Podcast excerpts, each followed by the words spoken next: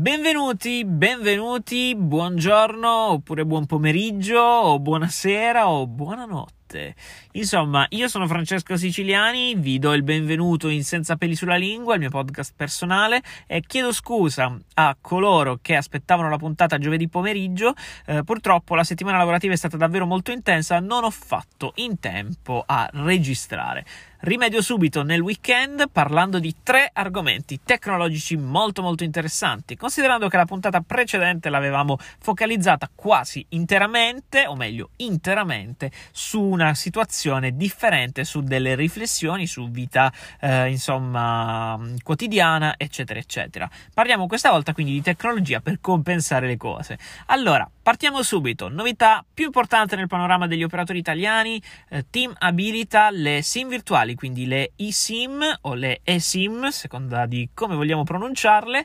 Eh, arrivano quindi queste SIM virtuali anche in Italia. Um, cosa permettono di fare? Ci permettono di avere a disposizione le stesse caratteristiche, gli stessi vantaggi, le stesse promozioni, insomma lo stesso numero, qualsiasi cosa avessimo già sulle SIM normali, anche in eh, versione virtuale, quindi senza la necessità di avere la scheda fisica. Questo quindi è un grande pro perché permette a tutti i possessori di smartphone dual SIM con una SIM fisica e una SIM virtuale di accedere al dual SIM completo. Uh, faccio un, uh, diciamo un esempio, parliamo di iPhone per esempio, perché i recenti iPhone degli ultimi anni permettono appunto questa cosa. Cosa ci diciamo, possiamo aspettare da questa soluzione? Beh, semplicemente eh, di eh, spostare un numero a una eSIM e di utilizzare lo slot fisico per utilizzare l'altra scheda. In questo modo avremo il dual SIM sull'iPhone perfettamente funzionante. Questo funziona anche con altri prodotti che supportano chiaramente eh, la SIM virtuale e ci permette quindi di avere un maggior controllo sul, sui numeri di telefono, sulle promozioni, eccetera, eccetera, dallo stesso dispositivo. Cosa mi viene in mente però? C'è una riflessione su tutto questo perché sì, per ora è tutto bello, eh, per ora lo fa solo, lo fa solo Team, eh, però c'è da considerare che eh, la riflessione più importante che mi viene in mente è relativa alla SIM virtuale dell'Apple Watch. Perché? Perché per ora l'accordo è solo con Vodafone, quindi Vodafone permette di abilitare una SIM virtuale sull'Apple Watch a condizione che ci sia chiaramente una SIM eh, sul, sul dispositivo collegato, quindi sull'iPhone in modo tale da duplicare il numero e lasciare la connettività LTE sul, sullo smartwatch senza problemi per uh, tutti gli utenti che poi lasciano per esempio lo smartphone da qualche parte e utilizzano solo, solo l'Apple Watch, utile per esempio se si va in palestra o se si va a correre eccetera eccetera. Um, questo mi fa pensare quindi che a breve anche altri operatori, quindi uh, anche Team uh, che ha già abilitato le SIM virtuali per, per gli smartphone, potranno potranno ehm, abilitarla anche per, per, l'Apple Watch. Questo sarebbe davvero un ottimo, un ottimo grado di soddisfazione per la clientela perché ci diciamo, ci permetterebbe, mi metto dalla parte dei eh, consumatori, non dalla parte di chi sta solamente descrivendo una situazione, eh, ci permetterebbe di avere un'offerta più completa, quindi di poter scegliere l'operatore più giusto per le nostre esigenze e utilizzare anche tutti i servizi che vengono appunto forniti anche su dispositivi insomma collaterali agli smartphone. Eh, speriamo insomma che le cose si evolvano anche sotto questo punto di vista. Passiamo poi però ad altre due novità tecnologiche molto molto interessanti, ovvero la più piccola, la Smart Battery Case disponibile per i nuovi iPhone, che offre della batteria chiaramente in più e ci permette di arrivare sicuramente ehm, tranquillamente a più giorni di utilizzo, quindi se non usiamo lo smartphone in modo molto molto intenso potremo coprire anche un weekend fuori senza portarci il caricatore o batterie esterne, questo è utilissimo per chi viaggia o vuole viaggiare leggero. E ci permette anche di avere a disposizione un nuovo pulsante eh, che fa da otturatore per le foto, quindi per avere un maggior controllo manuale sugli scatti. Sicuramente una soluzione molto molto interessante che abbinata alle batterie più performanti presenti sui nuovi iPhone garantisce sicuramente performance invidiabili. Passando però all'ultima novità, parliamo del MacBook da 16 pollici. MacBook Pro da 16 pollici.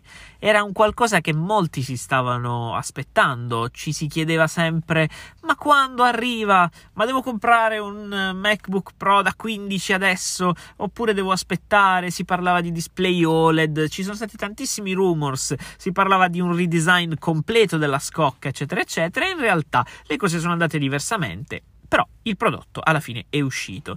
Vi parlo eh, prima del prodotto in generale, poi di una piccola considerazione fatta da chi, per esempio, ha acquistato già un MacBook Pro da 15 pollici, come il sottoscritto. E come vedete, non mi sono ancora disperato perché c'è sicuramente una spiegazione a tutto questo. Allora, il nuovo MacBook Pro da 16 pollici ha le stesse dimensioni del 15, quindi praticamente viene solo aumentata la diagonale di, di, di schermo, eh, le dimensioni della scocca restano praticamente le stesse, quindi non abbiamo un dispositivo più grande ancora da portare con noi.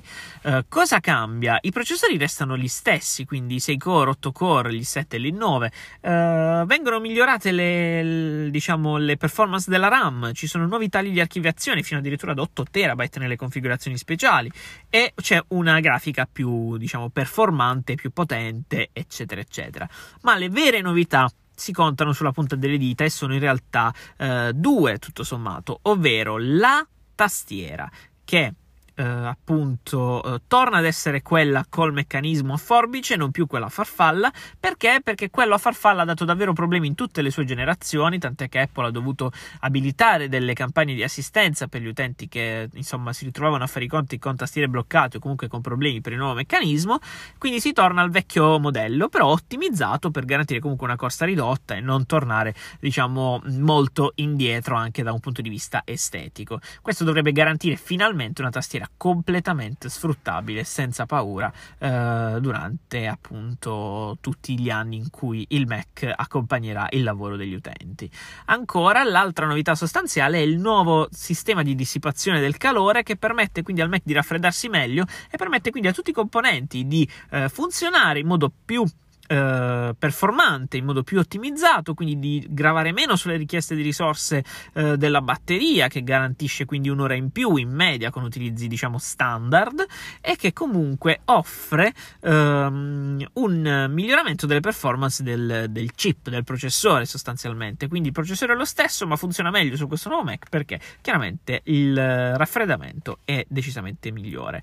Cambia anche il taglio di partenza, togli, viene tolto il 256 GB si parte da 512, si arriva a 1 tera e ci sono insomma più o meno gli stessi, gli stessi scaglioni come abbiamo visto eh, già nel modello precedente. La riflessione quindi che faccio è, io che ho comprato quest'estate un MacBook Pro da 15 pollici, versione col chip in 9 Uh, mi sono sentito male nel vedere i nuovi Mac? In realtà non molto perché eh, comunque sia per arrivare a reali situazioni di utilizzo in cui la dissipazione del calore fa davvero la differenza, bisogna portare il Mac spesso sotto sforzo mm, davvero totale, quindi per il mio flusso di lavoro sostanzialmente questo non, eh, non richiede chissà quanta velocità perché faccio progetti pesantissimi che manderebbero il Mac davvero sotto sforzo poche volte a settimana, quindi tutto sommato per gli altri giorni eh, il Mac comunque lavora in modo molto tranquillo e sciolto.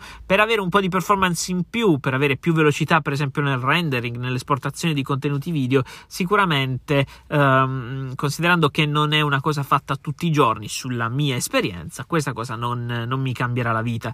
Chiaramente eh, chi sta venendo insomma da un Mac più vecchio, comunque chi vuole acquistare un dispositivo eh, interessante, ehm, a mio avviso dovrebbe pensarci davvero a questo 16 pollici perché comunque il 13 per quanto comunque garantisca una portabilità eh, davvero molto molto buona, non ha le ultime novità che il 16 invece porta con sé.